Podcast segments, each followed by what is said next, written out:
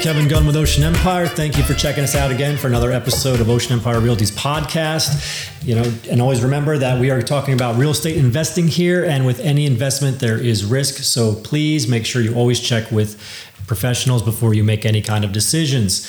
So today we're going to go through how we rent properties out and the mistakes that a lot of owners make with their properties in terms of making it rentable.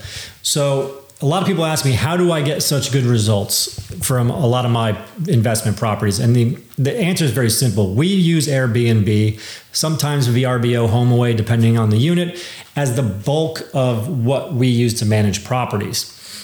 So the beauty of airbnb to me and vrbo or any of these channels is unlike real estate when you're selling a residential home you're very limited to what you can show, right? You have to show the front of a house first. You have to show uh, the condo building first.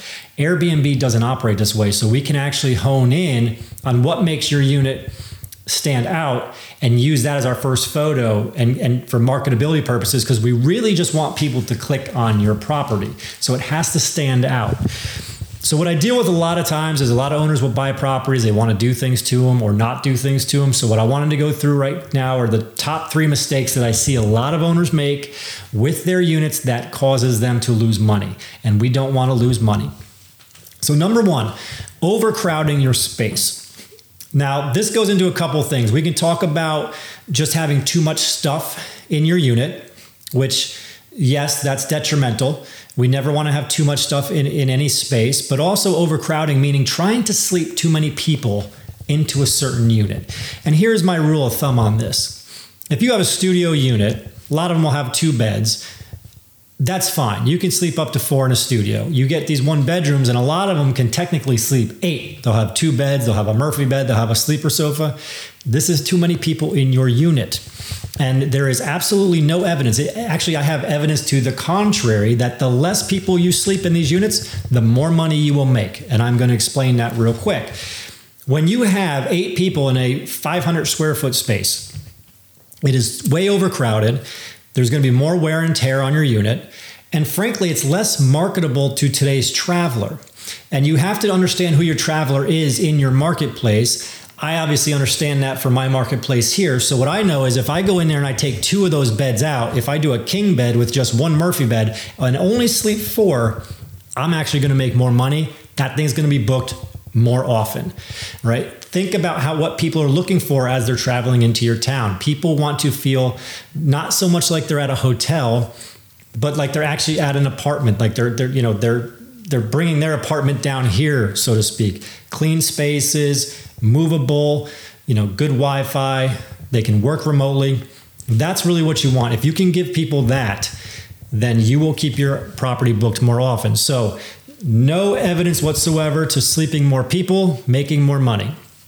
Number two, outdated units. If your building or your unit was built in the 70s and you have not touched it, it's probably time to touch it. Now, you don't need to do a whole lot to these units. Please understand, I have literally transformed units for about three, four thousand dollars. Paint, flooring, uh, a couple items of furniture goes a long way. Please understand your demographic too. So you want to know where you're renting your property at. For example, where we're at in our location, the demographic is a lot of 25 to 45 year old people. And I know that they want smart technology, they want modern contemporary spaces. So that's what we give them clean, light gray walls, nothing loud, no yellows and blues. Uh, just keep it basic, keep it clean looking. And again, you will keep these things booked more often than not. Get rid of things that don't belong in the unit, right? Uh, changing out appliances. Be careful where you are. For example, stainless steel on the beach, not a great idea. Salty air, salty water doesn't mix well, right? But you can still make the place look clean just by adding new appliances, some new headboards. You don't even have to change the whole bed. Just get a headboard. You can actually make headboards. We've done this for 50 bucks. Go to Home Depot, get some shiplap, call day, put it on the wall. I mean, you can do some really creative things to make these things stand out. Number three, overspending on renovations. Many people have grand visions when they buy a lot of their investment properties, but you have to always make sure that you're calculating what the cost is versus what the return is.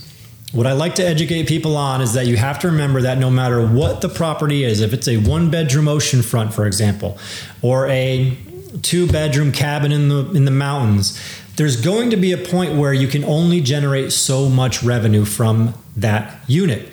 So you have to be very careful about overspending going in and spending thirty thousand dollars to completely gut a one bedroom oceanfront here would you would you would take you five years to get your money back on that, right? Because we know you can only get so much out of a one bedroom. So you want to be very strategic and you want to be very smart about the money that you put into these units.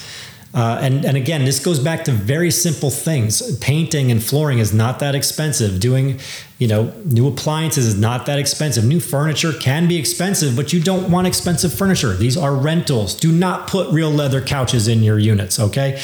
Get the fake leather. That's easily replaceable. You have to remember that these are rentals, they're short term people coming in, and this stuff is going to get wear and tear. And I don't want you guys getting upset because somebody ruined your furniture, because guess what? It's going to happen at some point.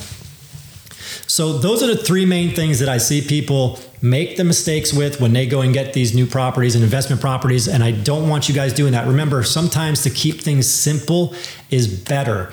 And there's no reason to overspend on renovations. There is no reason to try to cram eight people into a one bedroom unit. These are all detrimental and are actually going to negatively affect your ROI on your unit. So, if you have any more questions, please before you leave, like, subscribe to this podcast, direct message me with any kind of comments, questions. We're always here to help you. And remember that we are here to help you build your empire.